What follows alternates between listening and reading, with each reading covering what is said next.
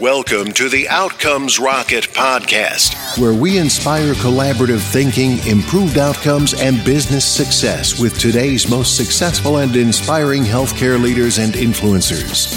And now your host, Saul Marquez.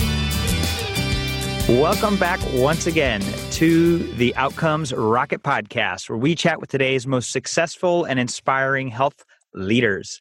I want to thank you again for tuning in, and I welcome you to go to outcomesrocket.health slash reviews, where you can rate and review today's podcast, because he is a friend and an outstanding contributor to health. His name is Michael Millenson. He's the president of Health Quality Advisors.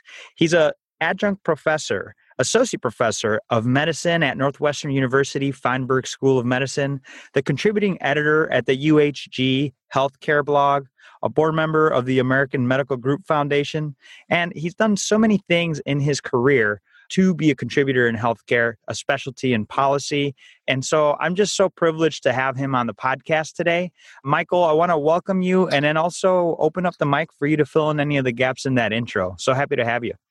Well, I'm delighted to be here, Saul, and uh, of course, happy uh, with the entire focus of this podcast on thought leadership. Just by way of background, I began as a reporter uh, covering healthcare for the Chicago Tribune, and after a while got to know too much about the difference between what happens in meeting rooms where they talk to journalists and have big meetings and uh, in the front lines of care, and decided to go out and spend my time uh, uh, more towards the front lines. I wrote a book called Demanding Medical Excellence, Doctors and Accountability in the Information Age back in nineteen ninety-seven, talking about evidence-based medicine, informatics in great detail, patient safety, quality and outcomes improvement, patient-centered care, and changing how we purchase care, and really became uh, activated and uh, now make a living as a consultant. I work with startups to uh, major uh, corporations. In the policy world, I do a lot of white papers and am involved in a lot of policy discussions, uh, do some original research, and try to act as a patient advocate as well. All of that is connected by trying to make the care delivery system better. So while some folks focus on insurance, whether we're going to have single payer or uh, some other God knows what variation, I focus on what happens once you get into the care system. How can you get better care? That's really interesting, Michael. And listeners, if you haven't taken a read of Michael's book, Demanding Medical Excellence, the listenership of this podcast fits the bill for who needs to read it. Any stakeholder in healthcare, really, uh, whether you be a provider, a patient, industry, executive, this book is for you, because Michael really takes a deep dive into just questioning some of the processes the system that the system currently uses. And so, Michael, I definitely took a read and, and I recommend it to all the listeners. What do you think today, out of all the things hot in, in medicine, is a hot topic that should be on every medical leader's agenda today? Well, I think to me, one of the most uh, pressing needs that's coming to fruition is how we're changing the relationship between the care system and patients or individuals, because of changes in economics, uh, the way people are paid, because of changes in technology, and really sort of social changes. And I've tried to put this into a conceptual framework that I call collaborative health. And that is not collaborative care, which is when healthcare workers all sort of collaborate together from different specialties. It's not patient-centeredness, which is what happens when you have control of the patient. It's what happens when, for your well-being and for sickness care, the individual has the choice who they collaborate with. And let me elaborate that on a moment, for a moment. Please. That it used to be that the care system controlled everything. And now this is kind of like medicine's Martin Luther moment, when the priesthood had to open up the secrets to the masses. And what we have now is you can go online and find diagnostic information, treatment information, a lot of other information that's just as personalized and accurate often, not always, of course, as your physician.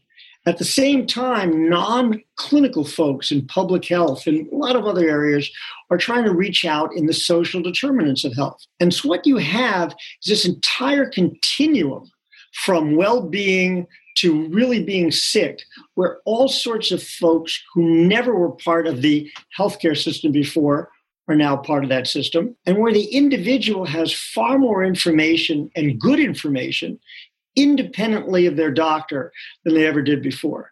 And that's going to require a lot of adjustment to relationships. And relationships are really difficult. It's not just a matter of turning on your iPhone. It's a matter of who's responsible for what, how do we relate differently, how do we restructure the care delivery system to take into account all these changes. That's really, really interesting and very thought-provoking. You were about to say something else. I didn't want to interrupt. Go ahead. It's a mouthful. And, and the thing is that I'm really against simplistic answers. So I don't believe that the patients are going to be the C E O of their care all the time. And I don't believe that on the other end that uh, the care system is going to be completely different and so patient-centered. There's a continuum. And so sometimes you're the C E O of your care, and sometimes you're really sick and you just need empathy and caring and somebody to take care of you. No matter how much knowledge you have, no matter how much expertise you have, you're vulnerable, you're sick, you're in the kingdom of the sick. But what we're having is a continuum that changes. And, and I'll, I'll give you an example. You could today walk into a brick and mortar doctor's office that's run by Google's parent, Alphabet, and it's called CityBlock. You may be able in a few months to then open up your medical record on your Apple phone, your medical record from your traditional care provider. You'll get some sort of referral, and maybe you'll look get your diagnosis from an A I application called Isabel, which has a web-based application for patients as well as a diagnostic application for doctors. You can then perhaps be monitored at home with some sensors in your apartment that are placed there by a division of Best Buy, a retailer. And maybe if you need food, it can be delivered by your health plan, Humana. That is a continuum of care of non-traditional actors that is unprecedented, simply unprecedented. It's being tied together by technology, it's being tied together by payment changes, and it's being tied together by cultural changes that really are the greatest we've seen in healthcare since Hippocrates made his first house call. I love it, Michael. And, uh, you know, ever since the first time we met, you never fail to put things in a very candid perspective that forces the listener or the reader to, or, or people that you interact with to, to kind of think. And so you take us through this continuum of care that includes Google and Isabel and Best Buy and Humana.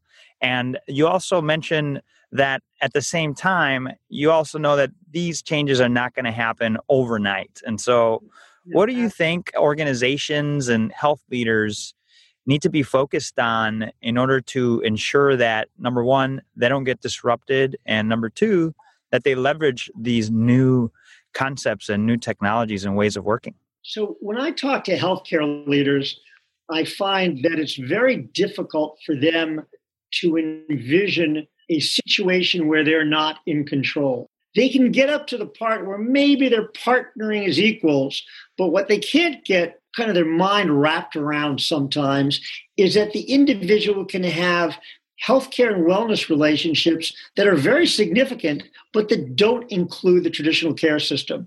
So what I tell them is that to think that the old saying, nothing about me without me, Mm-hmm. which was a way of the healthcare system telling patients, we understand we're going to be patient-centered. They should think of it as the patient saying to them, nothing about me without me, but sometimes without you. I love it. That's the key. This is not about you. This is about a broader change. And one of the examples I give in an article I wrote for the B M J uh, this past summer uh, on collaborative care, which was actually an editor's choice. I was really uh, quite thrilled by that. Oh, nice. Was the example of policing, right? You have community policing where they're reaching out at the equivalent of hot spotting. They're going to the community. They're trying to do prevention. If something happens, they're using digital technology to figure out where to send the police and all the rest of this. And that doesn't mean that the cop on the beat, the guys in the car in the neighborhood are not really important when bad things happen. Right. What it does mean is sometimes policing happens without you, and you're being disintermediated somewhere in the continuum some of the time. And that's what's happening in healthcare. Not that if you're really sick and you're in the hospital for cancer or a heart procedure, you don't need the traditional care system to be patient-centered, but there's a continuum and there's a change in the relationship. Yeah, so I think that's a good call. The advice that I would give, the reason I brought up that example of nothing about me without me, but sometimes without you, is it's a way for healthcare leaders to think about what a changed relationship means. Mm-hmm. To think about how are they going to relate to other actors. What is their relationship going to be with a Best Buy or with a CityBlock or with other retailers or other entrepreneurs coming in? And also to think how they're going to have a relationship with the patient when that individual is not a patient, when that individual has their medical record independently of you and portable. How are you going to have a new relationship? And one of the other kind of sayings that I heard once in relationship to accountable care organizations, which I liked a lot, you know, Medicare A C Os, unlike a, a Medicare Advantage, unlike an H M O, they can't have a financial penalty if you don't use their network, right? So you have to be attractive to the patient. And the saying is, greener pastures, not higher fences. And, and I like that a lot. And so if you're a leader preparing for a future that's coming relatively quickly, where at least part of the time, you're not as central to your patients as you used to be. And yet, due to payment changes, you need to be part of an ongoing relationship. How are you going to have greener pastures when higher fences don't work anymore? And that's what I really have been talking to a lot of folks about. How do you make that happen in the front lines of care as opposed to simply, you know, as a conceptual matter? Yeah, you know, it's a really great perspective, Michael. And with um, MACRA and MIPS sort of being part of the legislation, I think it, it's a reality that volume to value is here to stay. When you look at MACRA, one of the things that's interesting about it is here's a bipartisan piece of legislation, overwhelmingly bipartisan, in the legislative language, not simply in the regulations, in the legislative language has certain patient-centered requirements for things like shared decision-making, care coordination, things like that. So that tells you that these kinds of concepts have very strong policy support. At the same time, when you go to digital health, because that involves entrepreneurs and a lot of uh, startup capital, a lot of activity of profit-making entities, that too has a lot of congressional policy support. And finally, when you get to social determinants of health, because we as a nation are not investing a lot in the public health infrastructure, the private sector is clearly going to pick up more of that load. So whether you're looking at Medicare policy, whether you're looking at broader policy trends, or whether you're looking at what's happening culturally, this kind of new collaborators, new ecosystem of care is starting to happen. It's just not totally visible yet, but you can see the pieces moving into place. Yeah, without a doubt. And so you've been in health for quite some time, Michael. And from when you started as a reporter in health to now, a couple decades, what would you say some of the mistakes that you've seen happen that health leaders could learn from and not repeat today? Well, Bill Gates uh, famously said in one of his books that we tend to overestimate the speed of change in the short term and underestimate it in the long term. Mm-hmm. And goodness knows that is absolutely true in healthcare. And I think the biggest challenge in healthcare for healthcare leaders often is distinguishing between fast-moving traffic and slow-moving icebergs.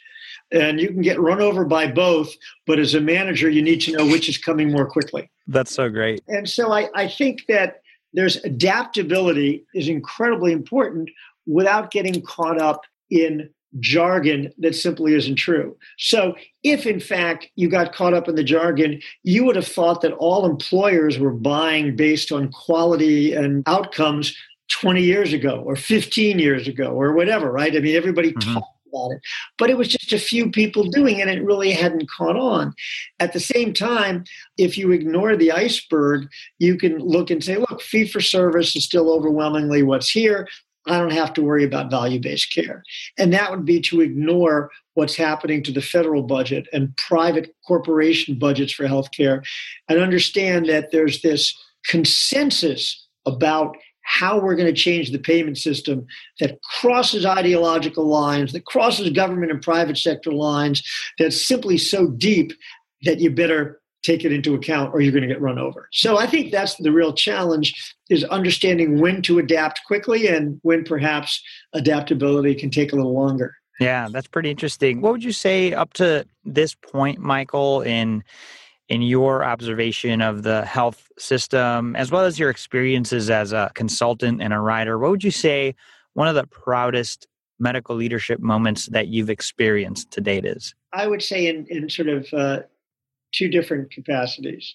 As a writer and author, I've had individuals, physicians and others come up to me at meetings uh, where I just happened to be a speaker and tell me that reading Demanding Medical Excellence changed what they did with their career, changed what they did with their life, made them more cognizant and active about improving quality and improving patient safety and really making that part of their life's uh, mission. And that's both extraordinarily gratifying and extraordinarily uh, humbling. As a consultant, I worked with some physician colleagues where we put together an accountability audit for a hospital. This is perhaps ten years ago now, before information systems were sophisticated. But we showed this hospital what their quality looked like to outsiders if you really looked, and what they were saying about it to themselves and the difference. And the medical staff of that hospital, the medical executive committee of about ten people or so, looked at us and virtually without dissent said, "We didn't know. What can we do to make this better? We're not trained in quality improvement. That's not what they train you about in, in medical school. We believe this. Help us make it better." And to have the opportunity in a real situation to help a major hospital improve its care, it was, it was again, very gratifying and, and humbling. Yeah, Michael, there's no doubt you're making waves out there with your thought leadership. And, you know, even on the podcast, for instance, we always ask our guests for a book they recommend, and your book's come up a couple times. And so no doubt you're making an impact, and it's definitely something to be proud of. And just super thankful that you made it on the Outcomes Rocket, because we are very focused on removing silos to improve health outcomes. And so the alignment could be better. That's really important, the, the removing the silos. And, you know, when I wrote Demanding Medical Excellence, what shocked me was the degree to which evidence doesn't change behavior, to which there are silos, to which there is inertia in healthcare. And really, almost everyone in healthcare gets into healthcare to help people. People do not say, "What shall I be, a hospital administrator or an investment bank?" That's not the choice, right? And they're not getting in there to make as much money as possible. You know, should I be a nurse or a hedge fund manager, right? That's not the choices people are making. They really care. And yet, for a variety of reasons, there's enormous inertia. And when I wrote Demanding Medical Excellence, I vastly overestimated how quickly change was coming, because things were so obvious. It was so obvious that computerized clinical decision support could make care better. And yet it is just now happening. It was obvious that we needed to change how we bought care because fee-for-service was not working. And yet it's just happening. It was obvious that we needed to pay more attention to the patient's preferences and values. And yet it's just happening. And so the inertia in healthcare is often overwhelming and really needs an earthquake often to change. And that earthquake is changing to value-based payment. And that earthquake is health information technology that is so pervasive that it can't be ignored, right? Because it's coming from the outside now. This isn't Cerner offering to give you your medical records, and then Epic says, "No, we're going to do ours." This is Apple doing it. Mm-hmm. This isn't a pharmaceutical company offering to give you more information on cancer care. It's I B M Watson making an alliance with the American Cancer Society, right? So it's forces from outside healthcare that are permeating healthcare and causing it to change. That has a good side and a dangerous side, but it is certainly a force for change that will not be resisted and cannot be resisted. Yeah, I totally agree. You know, just thinking through that analogy that you gave us, Michael, the slow-moving glacier is no doubt underestimated, and we're starting to see a lot of those changes happening now. Tell us a little bit about an exciting project or focus that you're working on as it relates to that. I'm trying to really go out and do a lot more writing and speaking and perhaps looking at projects in the field, the front lines that represent collaborative health. I was speaking to a pediatric hospital executive the other day about some of the things that they're doing where they're really letting patients not only uh, be in charge of their care when they can and giving them information, they're even letting patients run clinical trials, uh, the parents of pediatric patients. And so I think that, to me, what's exciting is to show that change is happening in real life, not just in theory, to look at the pieces and try to put them together in a way that helps people see that a real paradigm shift is possible. And we all tend to think in, in easy categories, right? It's all about technology, or it's all about social determinants, but it's all about a lot of different things that come together at different times. And one of the things that needs to be cherished is the fact that we as people have different needs at different times. And a collaborative relationship will be flexible. I call it the yes, dear principle. Sometimes you make a decision collaboratively with all the factors being weighed in great detail, and you have discussions and, and great kind of debate over what to do. And sometimes you just say, yes, dear. And it doesn't mean that you don't have a collaborative relationship. It means sometimes one person makes the decision. Sometimes the other person makes the decision. Sometimes you make it together. Sometimes you bring in someone from outside who knows more than either of you. And so that's real life. And that kind of real life is what's coming to the healthcare system in a lot greater volume and uh, depth than before. And it's a little difficult when you're used to controlling all information for somebody to say, well, you know what? I've got this piece of information that came from the remote sensors in my uh, mother's living room, and those came from a retailer. And I've got this data that comes from online, and I've got, you don't know what's reliable and what's not, and you've got to work with that. But that's the world we're coming to. And I want to say that one of the things I've talked about for adapting to this world, I think this is really important, is the principles of shared information, shared engagement, and shared accountability. And I, I cannot overemphasize how important trust is going to be in this new world, right? Because you mm-hmm. have all these different players. What are their obligations? Who do you trust? And if the traditional care system, or anyone for that matter, the new players as well, wants to be trusted, I think they need to share information openly.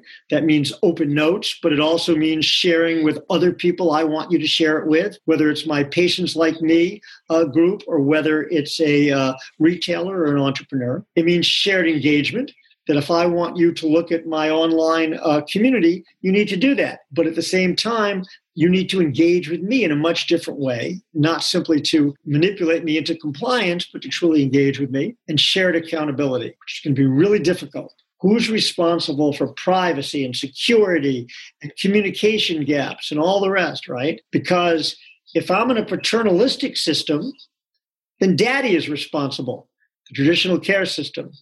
I'm the patient, derived from the word to suffer. You're the doctor, derived from the Latin term to teach. You teach, I suffer. We all know our, our jobs, right? When you have all sorts of different people, what then? I B M Watson is not a doctor. What's their obligation? Medtronic is working on devices that interact directly with consumers. What's their obligation? When Alphabet uh, sets up a doctor's office but has all sorts of other kinds of things, and non-traditional, what's their obligation? What about privacy? What about a lot of other things? And, you know, when everything's going right and you have happy stories of empowerment, that's great. But this is healthcare. Things go wrong.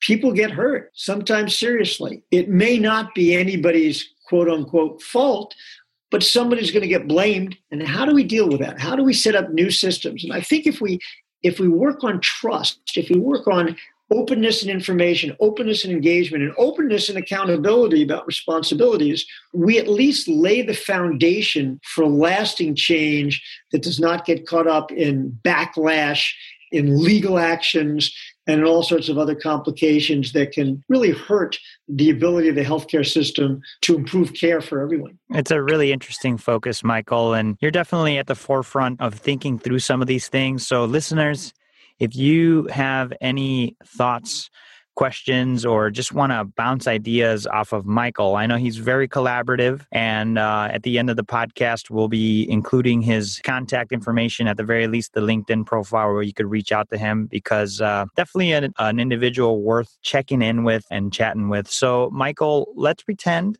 you and I are building a medical leadership course on what it takes to be successful in medicine. It's the one oh one, or the A B Cs of Michael Millenson. So I got a, a quick syllabus that we're going to do with four lightning round questions, followed by a book and a podcast that you recommend to the listeners. You ready? I'm ready. All right. What is the best way to improve health outcomes through policy? We need to pay people in a way that takes into account measurable quality indicators, particularly on patient safety, but also in other dimensions. And we need to have the pay to be significant enough to get folks' attention. At the same time, we can't focus too much on the individual doctor. We just needs to be in a way that is uh, collaborative and lets people improve systems of care. That is really difficult to do because when it comes to politics, everybody wants to be a winner. Nobody wants to be a loser. If I'm losing money, then the system must be broken because I know that I'm above average. So that's what makes it difficult. It's a great one. What's the biggest mistake or pitfall to avoid? Underestimating the difficulty of cultural change. The people who will fight to prevent change are not evil. They honestly believe in the status quo. And you cannot underestimate the power of inertia, particularly when somebody's pocketbook is at stake. When I wrote Demanding Medical Excellence, I was chastened by how many changes I had thought would have happened and hadn't happened, that I'd written about when I was a journalist, and ten years later, they hadn't happened. And then I do the history, and twenty years ago, people had said they were going to happen, and thirty years ago, people had said they would happen. And I came up with a way to categorize the influence of economic factors. Grab them by their wallets, and their hearts and minds will follow. Well said, my friend. Well All said. Right. I love it. I'm glad you went back to that one. It's a good way to summarize it. So obviously, uh, relevance is is by, you create change by being able to create incentives. How do you stay relevant despite constant change? So I think the way to stay relevant is to be widely read, both in healthcare and elsewhere. We tend to be very focused on our own silo. We don't see how something that's happening in the F D A, uh, maybe like what's happening in C M S and the V A and in policing, in the Army, in uh, sports, all those different areas are often subject to the same cultural forces that are subject in healthcare. In fact, my book was used uh, in policing for evidence-based policing. And so I think that Oh, really? That's pretty cool.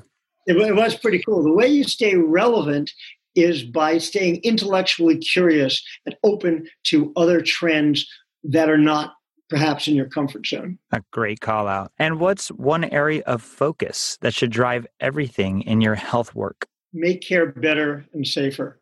Make care measurably better and safer. Nobody is letting harm happen to patients on purpose.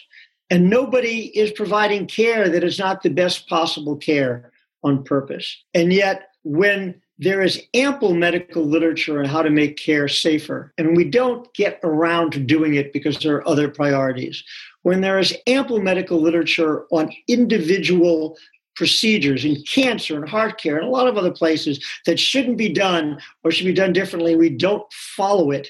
That hurts people. And the most important thing we can do is help people in the best way we can, and to stay humble about the fact that trying hard and caring deeply isn't enough. You have to use information effectively. Michael, what, what book and what podcast would you recommend to the listeners? Well, obviously, besides Demanding Medical Excellence, because that's a good one. One of the books that most influenced me was recommended me by Jack Winberg of Dartmouth, who was one of the pioneers in practice variation.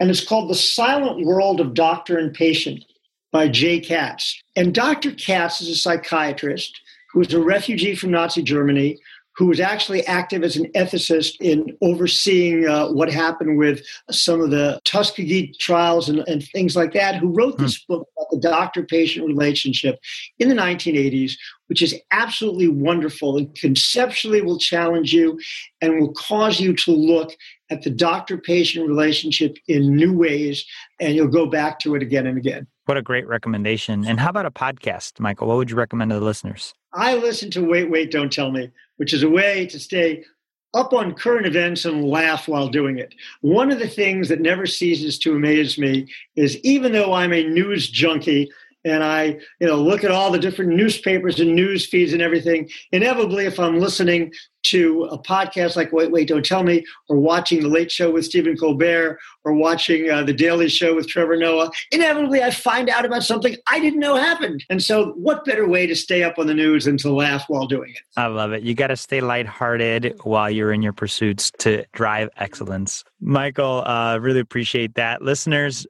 if you're driving or going for your jog, just don't worry about jotting this down. Just go to outcomesrocket.health slash Millenson.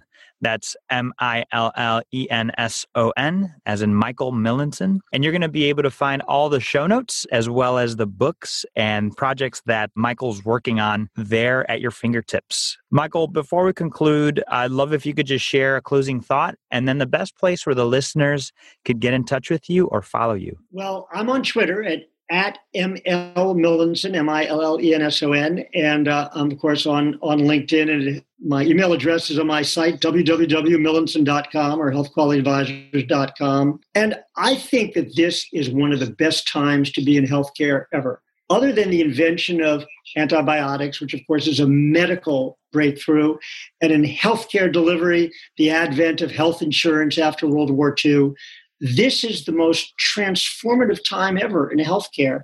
And it's a transformation that is making care better, safer, more patient-centered, more inclusive.